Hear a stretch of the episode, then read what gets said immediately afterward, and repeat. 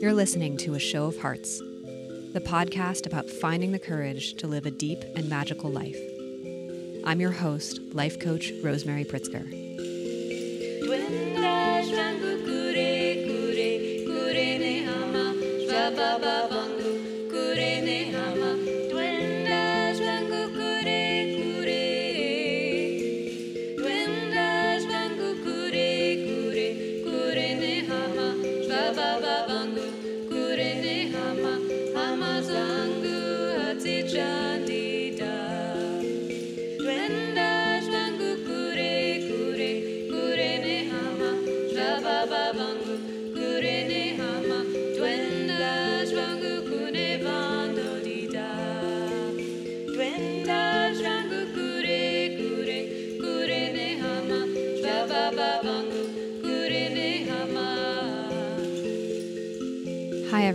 Welcome to A Show of Hearts. I'm Rosemary Pritzker, and my guest today is Inge Sargent.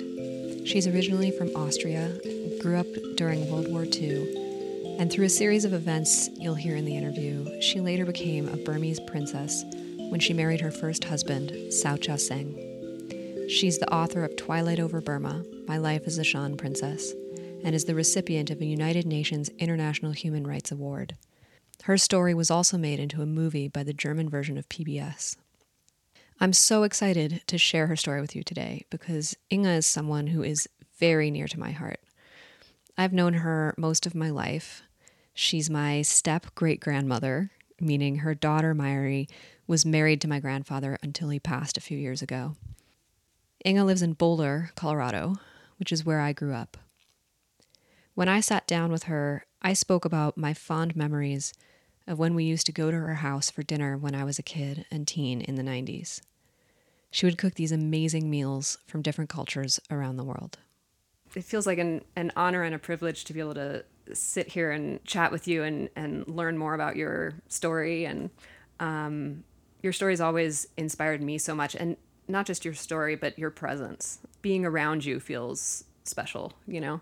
Um, and I think most of my family feels that way. Whenever I bring up your name, everyone's like, "Oh, Inge, we love her." so yeah, so thank you for being here with me today to sit and talk about your story. Well, thank you, Rose. I'm delighted to see you as always. and you're right, we have known each other. I don't even count years anymore. Yeah and you probably realize I'm old, and I don't. Uh, I still I love cooking. Mm-hmm. I still do a lot of yeah. cooking, but yeah. maybe not not as much or as yeah. good as I used to to do it. But I'm happy to see you, and mm-hmm. I'm delighted that you have that program, and mm-hmm. I wish you lots of success. Thank you. I know you will. Okay. Um, so, with that, the theme of my show is, you know, speaking with courageous people about how they followed their hearts. So, I'd love to just ask you, what does it mean to you to follow the heart? Oh, well, uh, to follow the heart, I always think there there's the brain and there's the heart and and sometimes the brain warns you and says don't do that mm-hmm. and the heart says go ahead go ahead and that's what i always did yeah. and i have never regretted it for one moment mm-hmm. even though the the sometimes the results went exactly in, in other people's mind the right results mm-hmm. but for me they were mm-hmm. and so whenever there was a choice it was always the mm-hmm. heart that prevailed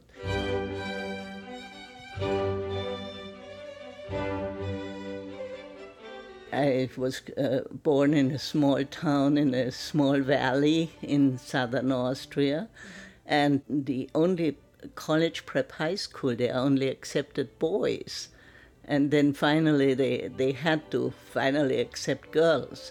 So I was one of the few girls who who went. Uh, I still remember I was at ten. They put you either in the general school or the college prep school and I did very well in my exams, uh, entrance exams in math and reading and writing, and I did not know how to do the somersault backwards.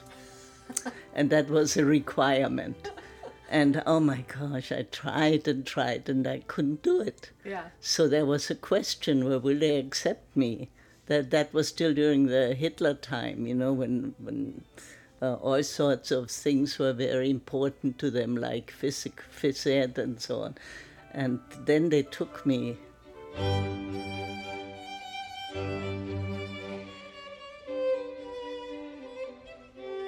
Well, so I imagine um, growing up with experiences like that during not the time of the Nazis must have instilled a lot of bravery and resilience and things like that in you. Yeah, and and that's one thing I, I didn't write in the book that happened before. My mother was arrested. I, I still remember she was taken in by the Nazis in a small town, and I opened the door because somebody knocked, and there were two German soldiers in uniform. Mm. And they said they wanted to speak to my mother. And I said, Well, okay. So I called my mother, and I was 12 maybe at that time. And so my mother came and they said, Here is the Iron Cross of Motherhood that Hitler gives you. And she said, What for? And he said, Well, you have four children. And as, uh, as a mother of four children, the, the Reich or whoever gives you this motherhood. And she said, I don't want that because I had the kids for myself, not for Hitler or anybody. Wow. And she gave it, she didn't accept it and then she was carted off to jail, of course. But she uh, she was taken out. I yeah. mean, she she was she was able to come out, but uh, you know yeah. things like that happened. So it was a very a testy, trying period. Yeah. My mother was ambitious, and she was, and and my father uh, also, but he knew how to do it. Like he knew how to treat me. Like every morning from the age of 10 to 18, I had to take the train Monday through Saturday to school down to the other end of the valley at 6:30 in the morning. And I sometimes said, I don't want to get up. I don't want to go to, to I don't want to go to school. And then my father said, Well, you don't have to. You don't have to go to college prep. You can go and go to the general school here. So, so in a way, he was he was using other techniques.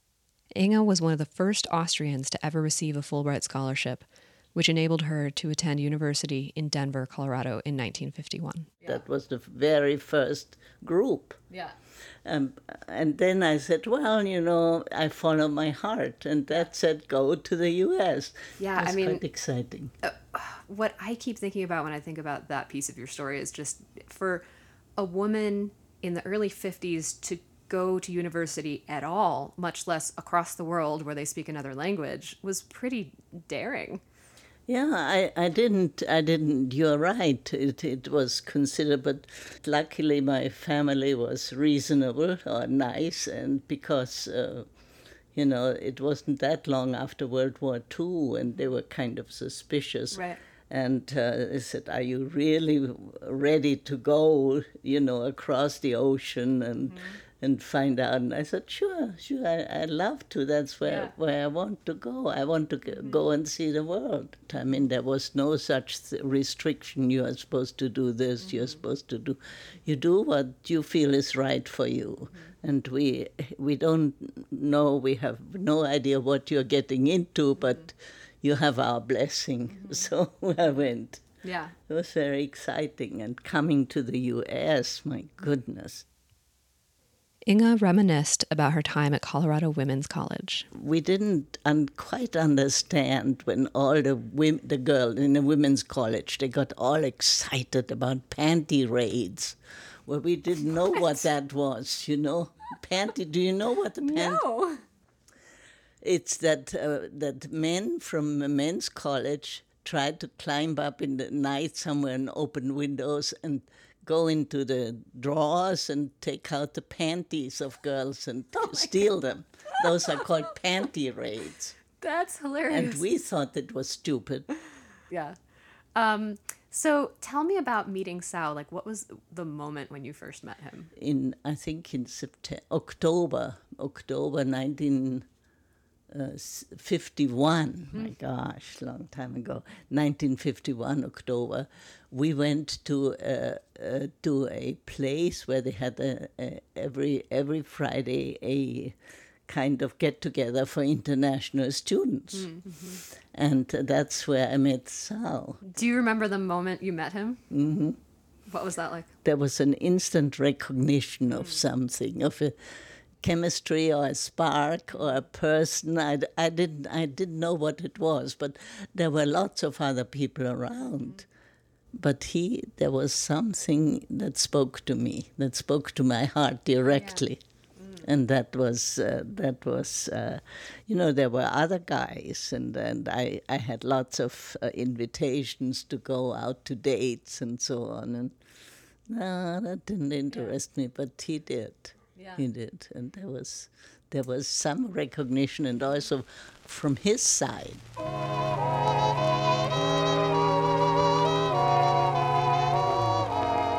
And they had some music on, on records, you know, the 40.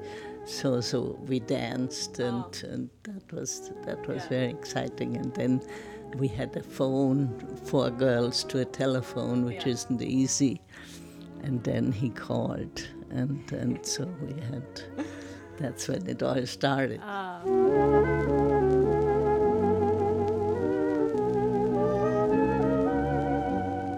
We got engaged, and I went back to Austria and told my parents, uh, you know, I want to marry.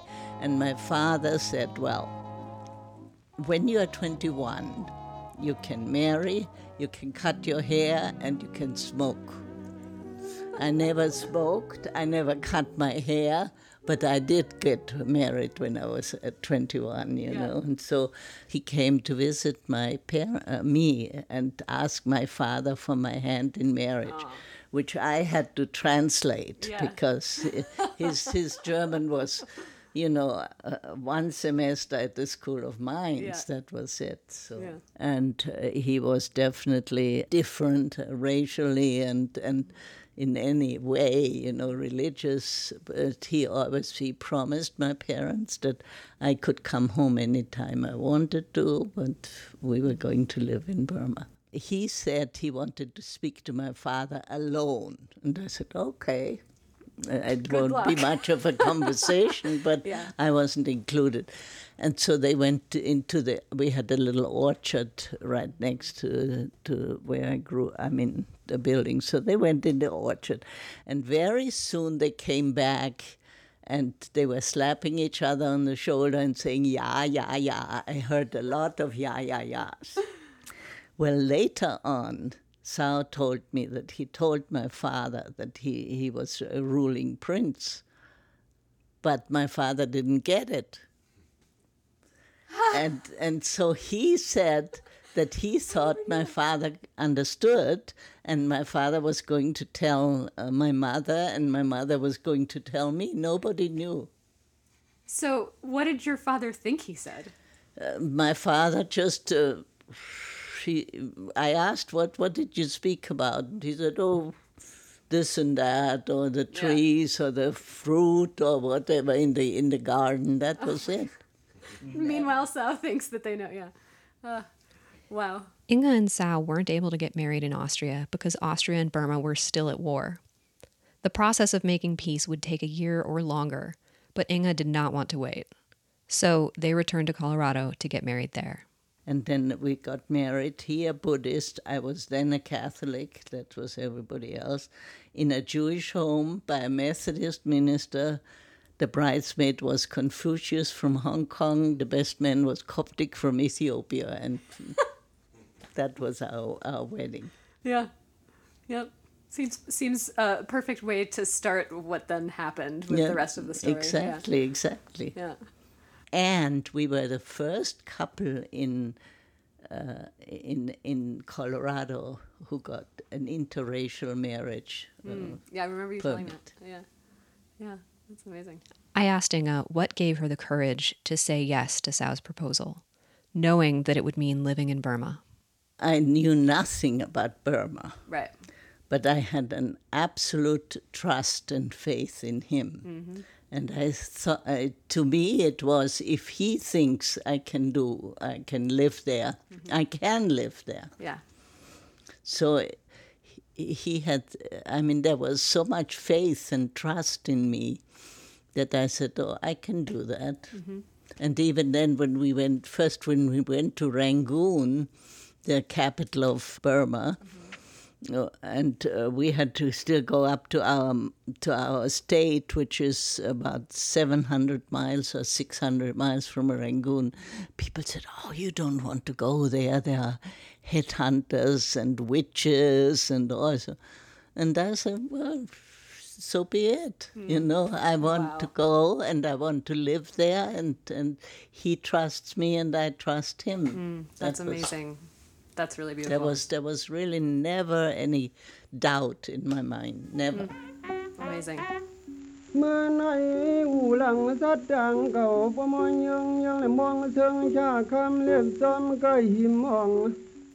Sao didn't tell Inge that he was a ruling prince until they arrived in Burma, already married.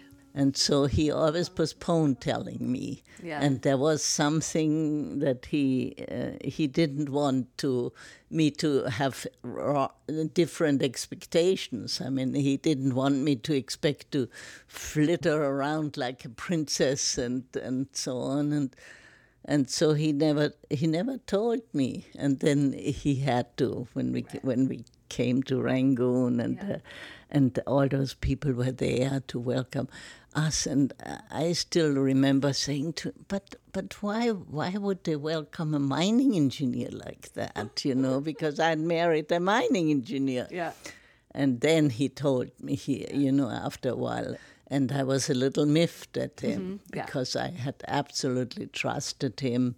And then here, here I come, and he said, "You are, you're going to be everybody welcomed me as as their princess, and I had absolutely no idea.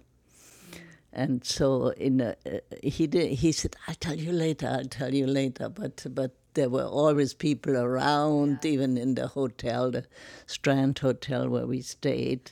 The impression I got um, from talking to you in the past and from what I read in the book was that he didn't tell you because he wanted you to love him for who he was as a person. Is that Yes, very much so. He, I mean, I wanted him, and I didn't care for yeah. for for everything around. Yeah. so what um, what were your first impressions of what it meant to be a princess in that context? Well, first of all, I mean, my, my first priority was always he. Yeah. He was the first priority. And then, you know, the thing was that we had so many servants. And, and he said, oh, that's now that's your, you, you take care of that. That's your department. And so, so I had uh, all of a sudden, what do you do with all those servants? And he said, that's your, that's your job. uh, uh, food, what do you do? You, you, well, you you do the menu for every day. Well, I didn't know what most of those things were, you know. And then the the visitors. I mean, there were constantly people coming, and first they all they they went on their knees, and they only approached me on their knees, and I said, no, no, no, no, no that won't work. So. Mm-hmm. So that was a big shock yeah. in the beginning, and then uh, festivals he did not really appreciate too many. We didn't have too many festivals because he said, no, uh, you know, these festivals all cost money, and the money is much better uh, uh, invested in the people than in stupid festivals.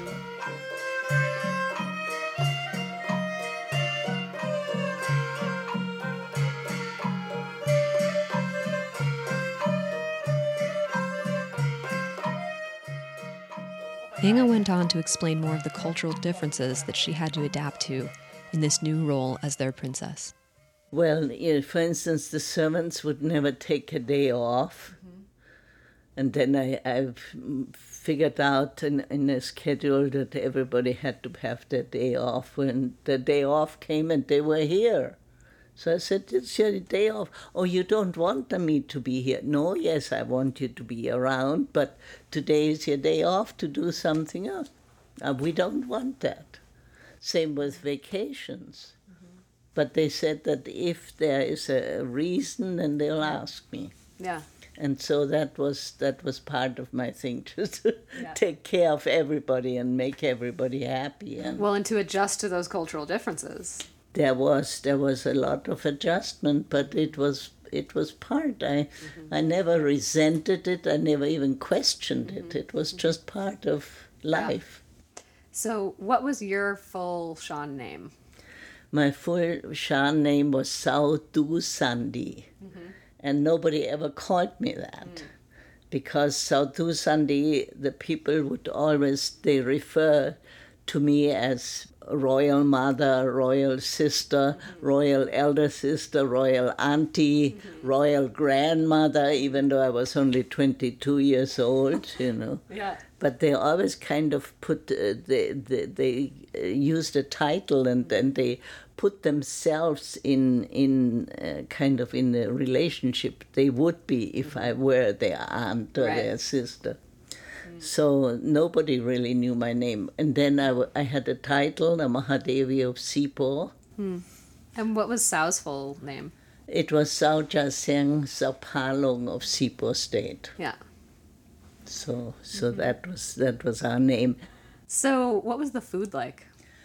the food was uh, delicious. Of course, first the main cook tried to get give me some British food, which is, was pretty awful. And then I said, no, I want Shan food. And then he started to make very, very good Shan food. And that is more, a lot of vegetables, uh, stir fried, uh, not heavy on oil. They didn't use butter and uh, uh, lots of uh, lots of the homegrown vegetables and a little bit of meat, but not much, you know, small pieces. Mm-hmm. That's why when you see somebody now from Asia and you, they see a big steak, they just about yeah leave, yeah. to say the least. But the food was very, very good, and the fruit, oh, the fruit was delicious. Mm. The Shan people originated in China, and then in 69 BC, in order to avoid persecution from the northern Chinese, they began to spread through Thailand, Laos, and eventually Burma. But while they're related to the Thai, the Laotians, and the Chinese, they're not related to any other ethnic group within Burma. The last census done was in 1931, when Shans were 7% of the population of Burma. Hsipaw State, where Sao and Inge ruled, is one of the largest of the Shan states, Located in northern Burma, it's about the size of Connecticut, and the closest border is China. Inge says her guess is that there were somewhere around a few hundred thousand or maybe half a million people in Hsipaw during the time she lived there. The Shan people, I mean, they impressed me so much. Of course, I had to learn Shan, which is a tonal language. Mm-hmm. Uh, but uh, what impressed me is their compassion. Mm and they're really caring and their metta, I don't know, their love for other people.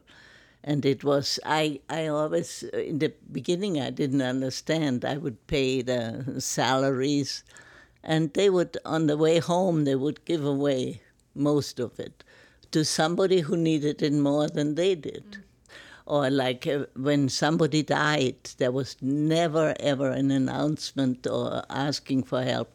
People went there and helped them before before they could say anything, and they were they were taking care. There were there were no uh, no mental institutions, no old age homes, no kindergartens. You know, everybody took care of everybody else, and there were no no hotels but basically, when somebody came into town, so the, the Shan people said, Come and stay with us. Mm. Stay here. Yeah. We have room. We have always mm. room. Wow, that's and so different. They are so, so kind. And that's what they were to me. I mean, here I came, mm. make lots of boo boos. um, like, for instance, when you have the in Shan, the, the, you have the syllable ma, ma. Mm-hmm. Ma, ma, ma, ma, ma. Yeah. And they have five different meanings. Yeah. And ma is come, and if you say ma, it's dog. So instead of telling somebody, I, I said come, ma, ma, ma, and I would say ma, and they, I call this person a dog, which isn't very nice.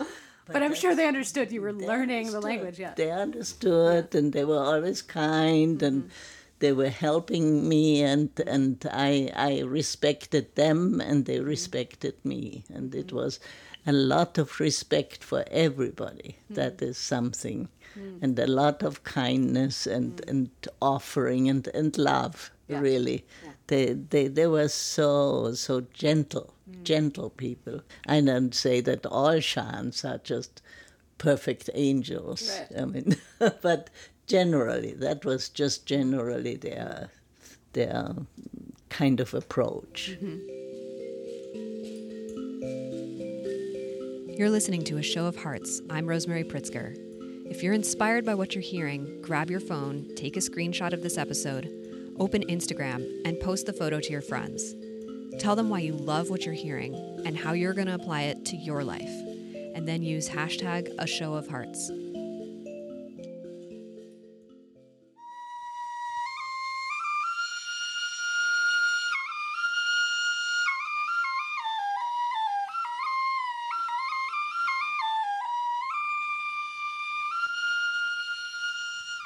Sao was a kind and thoughtful man who deeply believed in the power of democracy. This belief was emboldened when he returned to Burma from his four years in the United States, where he'd had the chance to witness and take part in what was in the 1950s a stable democracy. But unfortunately, he was only one man, and while he and Inge were able to do a lot of good during the 10 years in which they ruled together in Burma, the region itself continued to destabilize more and more. This was due to violence and political manipulations involving everyone from the Burmese army to various rebel groups, and was affected by the remnants of both British colonial rule and a brutal war that was perpetrated by the Japanese in the 1940s. Sao believed stability would come through diplomacy, and for this, he gained a great deal of respect and admiration from many of his people. But in the end, the instability was too great and the military too strong, and in 1962, everything changed. The Prime Minister of Burma, who was U Nu, uh, had uh, a conference planned, a nationality conference in Rangoon, and, and all, all the ruling princes and all the different ethnic minorities were invited, and they were going to, for once and for all, settle who is who is going to be politically in what position, and that's when the military struck and, and arrested everybody. The whole, I mean, thousands of people, the whole cabinet, the whole Supreme Court, the whole, uh, um, what you call Congress, mm-hmm. you know, upper house, lower house, all the leaders, and they, uh, they uh, arrested everybody and uh, killed a few people in there uh, uh, right away. They were they were killed in prison. And then um, my first husband, Sao, was never, they never admitted to having arrested him and taken him, but they killed him. So, what happened to you and the girls when that happened? Well, we first of all, all there was this desperate search for him, and I was under house arrest and I couldn't go. Kennari was not quite three, and Mayari was not quite six. And we were we were in our little residence, a palace, and and most of uh, our loyal um, kind of servants were either they were either arrested or they stayed with us. But I couldn't go anywhere there were lists coming out in the newspapers saying so and so had been arrested, and then they always said my first husband was never seen. They, they didn't know what happened to but him. But there were witnesses, right? There were witnesses, and then there were letters. Yeah, but the letters came like what one and two days after he was arrested. Yeah, yeah. Mm. And so there was the search for him, you know, and, and then some papers said he was uh, he was never arrested, and I got letters from him, two two messages that he was arrested and he was seen, and then of course people came and said, well, he was seen here, and, and the others said no, he was thrown out of a plane somewhere And the other said, No, no, that's not true. He was in that prison. Somebody saw him. So, of course, I said to everybody, Well, get me proof, you know. I want proof. I want either his signature or, or, or, or another letter from him, you know. And so I kept searching and looking. And I wrote, although I was not allowed to leave, I had messengers taking letters to seven newspapers. And one of them was an English newspaper, English language. The others were Burmese. And I wrote and I said he he was taken in at that place at that time. There were witnesses, and uh, only one Burmese newspaper printed my letter. Mm. The others did not, and the English uh, newspaper did not either. And, and as soon as that came out, then the military intelligence came and said, What did you do? What did you do? You made things very difficult for us. And I said, What do you mean? And they said, You you sent this letter. And I said, Yes, I did it because you didn't. Mm-hmm. You you were supposed it was the army's uh, responsibility and since you didn't do your the thing that's uh, uh res- you are responsible for, I did. And so they said, You're making things difficult. And I said, What is difficult for you? Yeah. Not that things weren't difficult yeah. for you. yeah. Was not allowed to get my mail. I was not allowed to see anybody until I finally decided I'm going to go and see the, the colonel there. The drivers were arrested, they were gone but uh, I had uh, the car, you know, the, the the Mercedes, and I was not allowed to leave our place. And there was a gate, and I I took the car and asked my mate to come with me, Pamwe, and so we went to the gate. The gate was open, but there were the six six um, Burmese military standing there and I stopped and they said, You can't go out, you can't go any further. And I said, Well, I've, I have to go to see the colonel. And then they said, Okay, if you go any further, we'll shoot. And there were there were six uh, uh, these uh, AK 47s pointed at me. And uh, then I said, Well, I have to go see the colonel, and you have to shoot. So you do what you want, but I'm going. And I went by and they didn't shoot. Otherwise, I wouldn't be here. Mm. You know, this is kind of difficult, and I felt I had to do it. Mm-hmm. There was no. Uh, uh, no, no fear. I mean, my, my maid was trembling like a thing, like in the, she was sitting in the back seat. Yeah. And she was afraid, and I was not. I just went. And... So tell me about the decision to escape Burma and what that was like. Well, Sao had always said, if I somehow disappear or die or anything, he said, I want you to go back to you to Austria to your family. And uh, and I said, no, I don't, I don't think so. I, I would want to look for you. And he said, no, that would be no use because if I'm not here, uh, you wouldn't be safe. Mm-hmm. And I said, well, I don't care. I, I, I, I, I would like to do that. And he said, no, you must promise me. You must promise me that if anything happens to me, and I had some premonitions mm-hmm. before that something would happen, but I didn't know what. And then uh, uh, when there was all this thing, and I tried everything. You know, there were all these uh, questions what happened to him, and I couldn't solve it in Burma. And then I thought uh, maybe I should go and, and work from the outside. And actually, uh, to leave from our place to Rangoon, the brother of the former Secretary General of the United Nations, U Thant, mm. his brother U Khant, came and helped me to get down.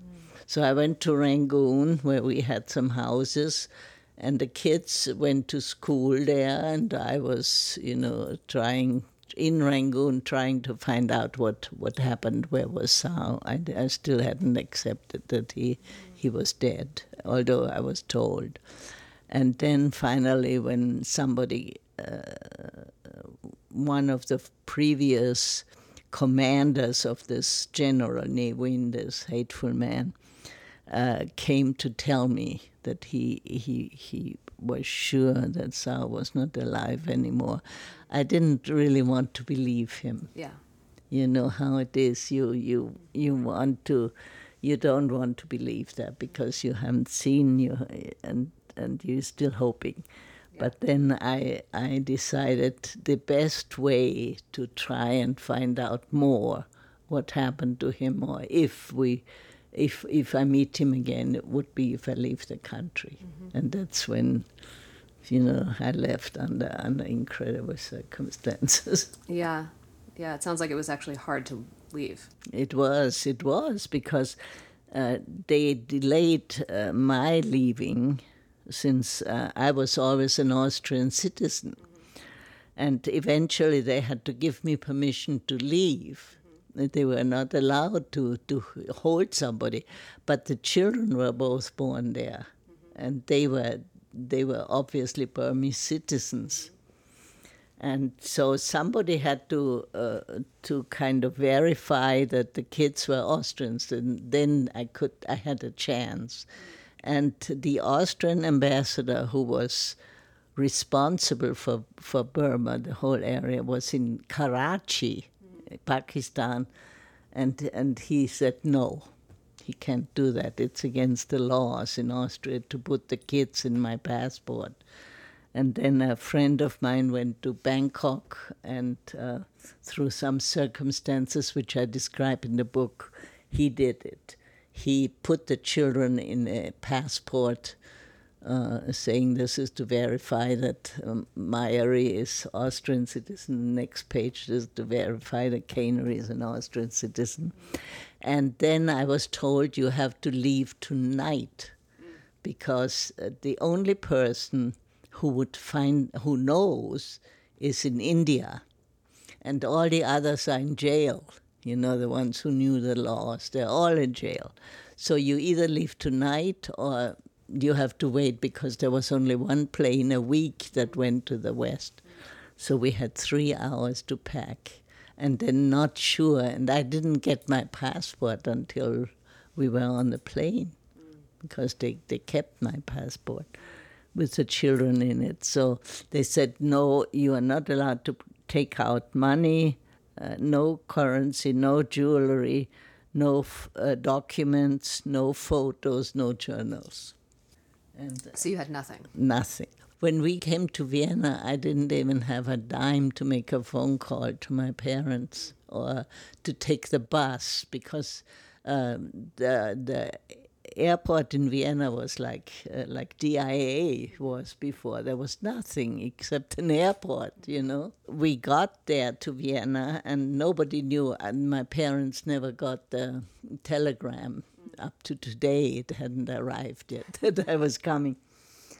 Uh, so I everybody uh, got off the plane and left. There were people who were either by by taxi or by relatives and I just sat there in a corner with, with my suitcases, wearing a Western outfit or a, a suit, which, of course, the, the, the um, fashion had changed. It was either shorter or longer, I don't remember. I think short. And mine was long because over there I always wore the longyi and the angie, you know. So I got this, and the lapel was wrong. Everything was wrong. So I just sat in the corner, and I thought, mm, I just wait.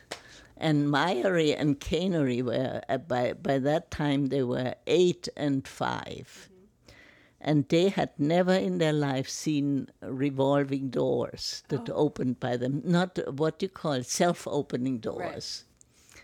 And so they were fascinated and they ran in and out and in and out over there. And I was sitting in the corner. Everybody had left. There comes a uh, ground stewardess for Pan Am, and uh, Pan Am, when you flew there, she comes down on, uh, in the main hall and says something to Mayari. And Mayari pointed at me, and then she kept running. Mm-hmm. And then this woman uh, asked her again, and and Mayari pointed at me and kept running. You know, Kennari, they had a lot of fun. And then that woman came over and said, Inge, is it you? And I said, yeah, yeah. And, and I, I recognized her. She had, uh, she was our guest about um, a few months before the coup d'etat happened. She was the wife of a, a director of the steel industry in Austria. And she recognized Mayari. Oh, wow. And that was two years later and asked her there, aren't you Mayari from Hsipaw? And she yeah. said, yes, yes, yes. And she kept running. Yeah. Second time she said, uh, where's your mother? Yeah. And then she pointed to me. Mm-hmm. And uh, this uh, this Lorle Cermak, who, who in the meantime had become ground stewardess or something for Pan Am, said, well, can my goodness, we were all worried about you. We knew what happened and so on. How can I help you? What? And I said, actually, a little money. If you could loan me some money, I would be happy. And then she gave me some money, and I called my family, and they were about five hours away by car. And I took the bus into uh, a hotel, you know, into Vienna, and stayed there the, the yeah. I mean, all those coincidences, yeah, yeah. you know. I just uh, and uh, taken care of. Yeah, and not that I, I was uh, nervously uh, walking around, but I just said something, something, something's going, going to happen. Yeah. With everything you had been through, not knowing where he was, um, and uh, you know, I just would love to know, like, how did you? How did you go on after that? You know, uh, besides you know just having to be there for the girls, what what tools were there that you used or um, practices that helped you get through being under house arrest, having to escape all of that? Well, you know, actually, it was Buddhist meditation and I I always rejected it when I, when Sao was around because I said I don't believe in dukkha, I don't believe life is suffering. I just don't believe in it. I'm not. Yeah, I was not a Catholic anymore because the Catholics wanted me to to promise that the kids would be raised Catholic and that I would do everything to to uh, change the religion of my husband. I said, I, I can pro- I don't want to promise that. So then i was, that was the end of Catholicism. And, and I really liked a lot of the Buddhist philosophy. Not so, not, not all the practices, because there's a lot of it is, is kind of a part of the old Burmese culture but then uh, Sao always meditated, and I, I, I must have meditated, but not following anybody, just within me, following my heart and, and what I thought was right. And then when when he disappeared, I, I became a serious practitioner, and I was uh, just about uh, you know I I couldn't make uh, decisions. My mind was just not good enough and the decision to leave or, or, or to leave Burma for Austria or, or, to stay because I had all this responsibility for all the other people. And so I decided I was not, uh, uh you know, I needed help, and there was no there was no uh, psychotherapist, there was no psychologist, and so I went to a to a sayadaw and and and started practicing vipassana, and I did that, and and that made it possible for me to uh, make uh, to make decisions again and made my mind sharper but I wouldn't. I I don't fit into any of the other practices. I don't like churches. I don't like uh, to be uh, members of, of that that community. I do my own. Do you still medita- do any of those yes. meditations now? Yes, I mm. do. I do every evening, and I should do more, but. but I'm very satisfied. Yeah. Um, I say I made no wrong decisions. I made I did the right thing, and and I followed what I really felt was right, and I followed my heart, and uh, things some things turned out differently, but yeah. uh, I'm I'm at peace with myself. Right. I asked Inge what happened when she got back to Austria. First of all, I didn't stay in Austria. I stayed two years and I couldn't stand it. Because if, uh, one, one of the major reasons was they would not give me the guardianship for my own children. Mm. They said, You have to have the father's permission. So I said, The father is dead. Well, if he is dead, then you bring the death certificate. And I said, "Oh yeah, the general who had him assassinated is going to say, yeah, yeah say I uh, killed him, sure." Well, if you can't get the death certificate, you get to get his permission. So it went on for two years. That makes no sense. Until I met uh, uh, somebody who went to my school, a little senior, who were who was uh, uh had joined the chief uh, court uh, the Chief Justice. He was one of the Chief Justices of Austria, and I told him that. And then, uh, uh, like 10 days later, I had the thing. But I had already decided I, I didn't want to stay in Austria. So I said, I'm going back to the US. And I had only good experiences here before. I mean, I, I didn't know a lot of uh, the bad things about this country. and I said, I'm going to be here, I'll be able to raise the children by myself. Yeah. When she moved back to Colorado, Inge met her second husband, Tad Sargent. I am a person who does not believe in coincidences because uh, I had a roommate at the Colorado Women's College from Raton, New Mexico. Mm. And in the meantime, her mother moved to Erie, Colorado, and had let half of her house to a graduate student. That was Tad. And I went once to meet Mrs. Sparks because, you know, her daughter had died. And uh, anyway, I took the two children and the first semester at Denver, I was on a bicycle only. The second, I had an old car from somebody. So I took the car, went to Erie, Colorado, and in the garden, uh, she said, Oh, this is my tenant, you know, this tall guy. Mm-hmm. I said, Okay. And then I went to CU to get my master's. And there's this tall guy in, in Norlin Library and said, Do you remember me? And I said, Oh, I know you could be Mrs. Sparks' tenant, but I'm not sure. Well, we kept running into each other just about every other day in the post office, in Safeway, and then I remembered him. And uh, I somehow feel that, that Sao had sent him. Mm. I really do.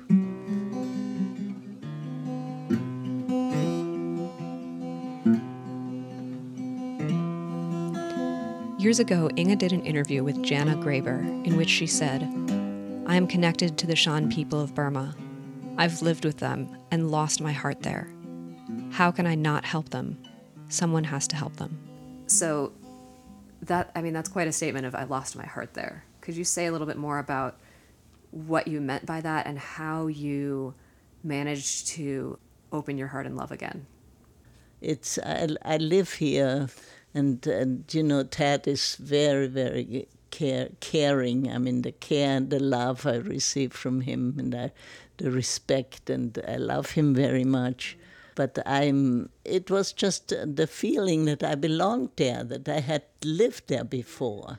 And that I was. This was this was where I was meant to be, yeah. and that's where actually my heart is there. Mm-hmm. My heart is there every yeah. day still and the Shan people uh, who I, I, get calls from them, mm. and there there are two actually in, in Boulder, and Mayari really supports their yeah. school their school fees and so on.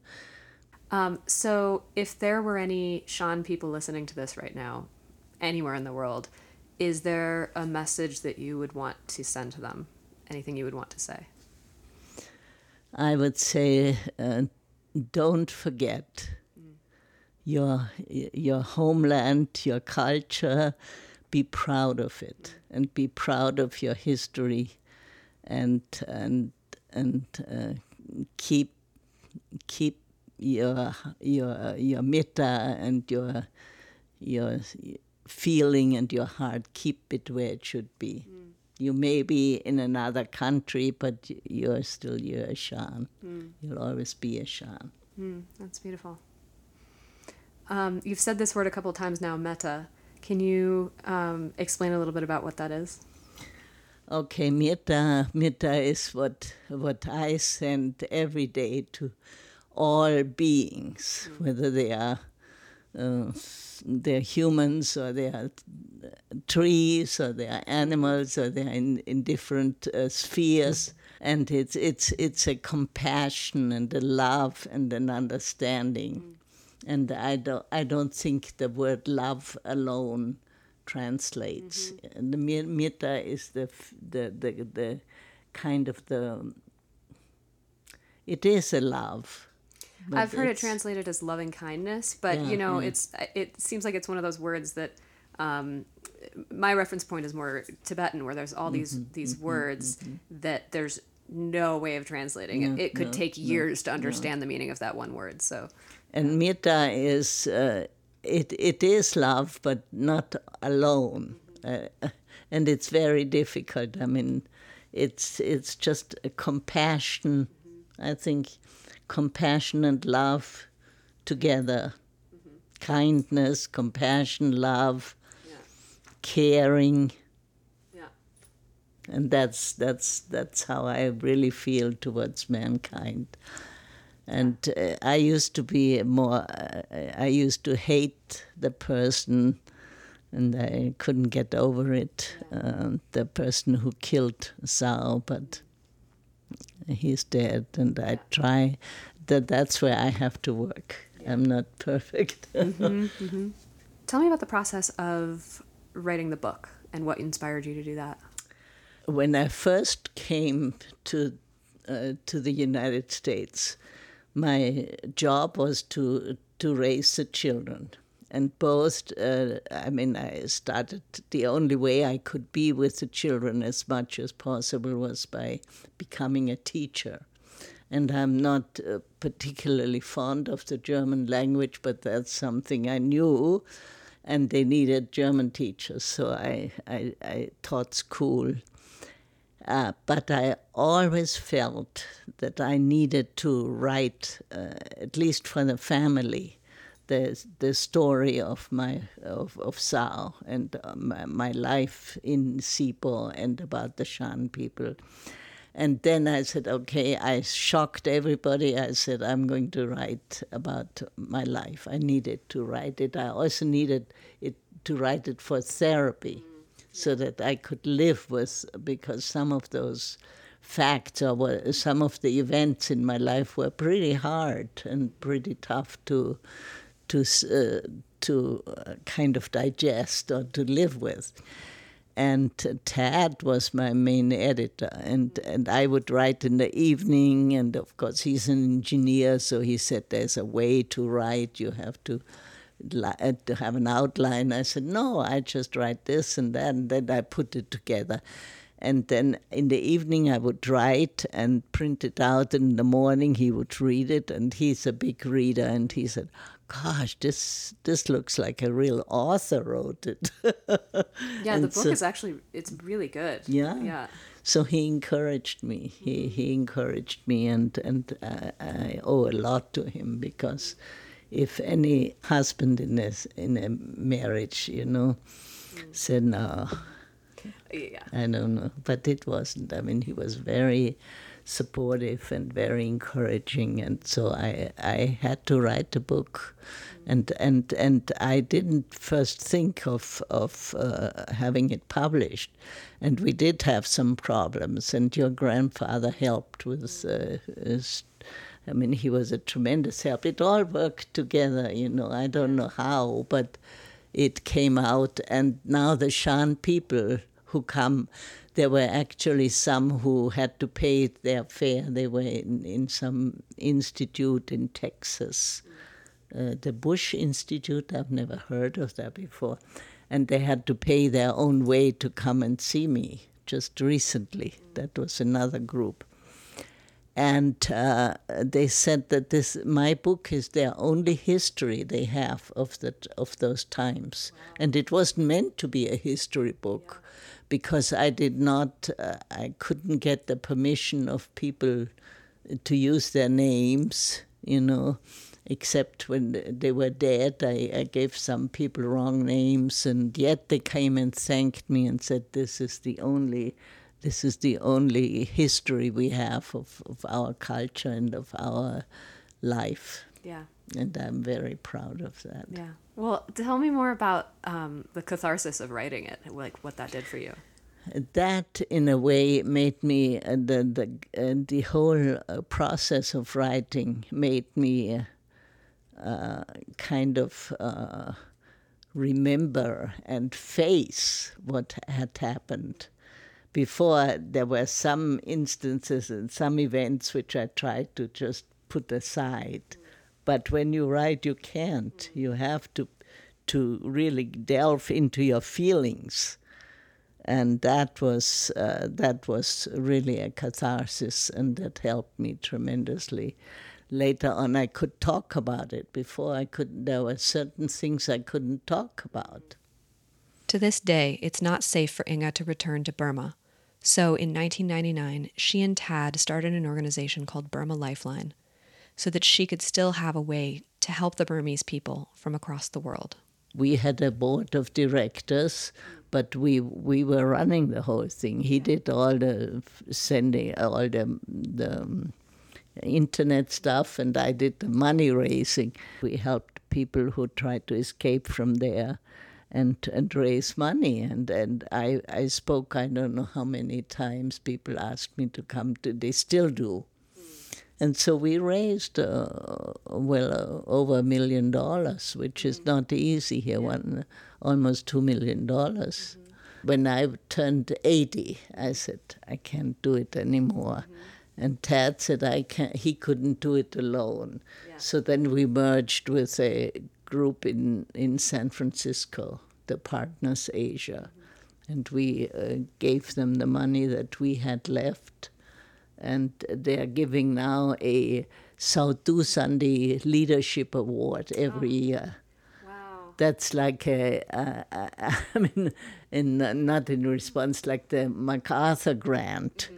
And they're outstanding people who promised that when it's possible to return to the Shan state where they where they lived, they don't have to be Shans because yeah. there are other minorities. Mm-hmm. And and they get a stipend like uh, four thousand dollars now. It was yeah. three thousand free and no strings attached, and a certificate and a celebration. Wow. So, and this will be the tenth year that we have done that.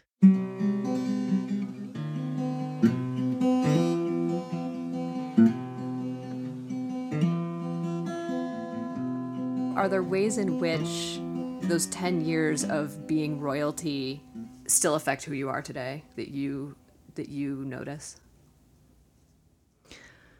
Well i am the same person and uh,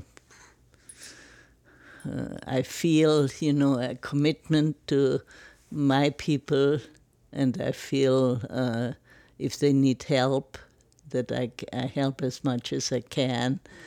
And uh, and I'm I belong there. I'm one of them. Yeah.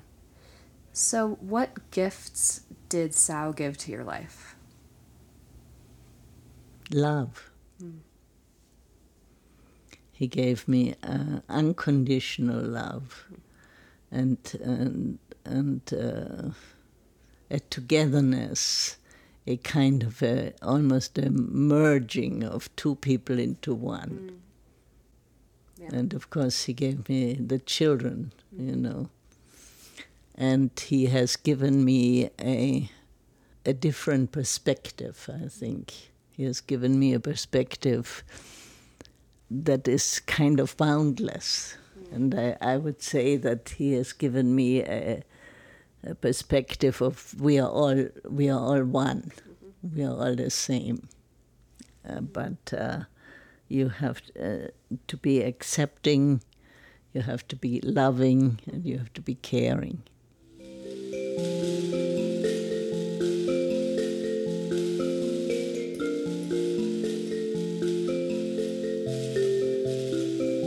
To learn more about the Shan people, the history of Burma, or a more detailed account of Inge's story, I highly recommend reading her book, Twilight Over Burma My Life as a Shan Princess. The link is in the show notes.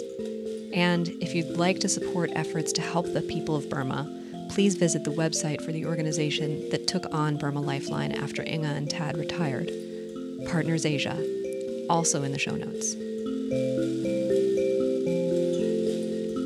Thank you for listening to A Show of Hearts. If you enjoyed what you heard, please subscribe in iTunes and share it with your favorite people.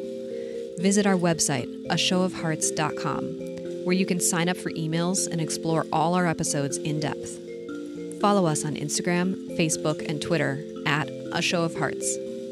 Remember to choose courage, even when it's scary, and join me in igniting the world with our hearts.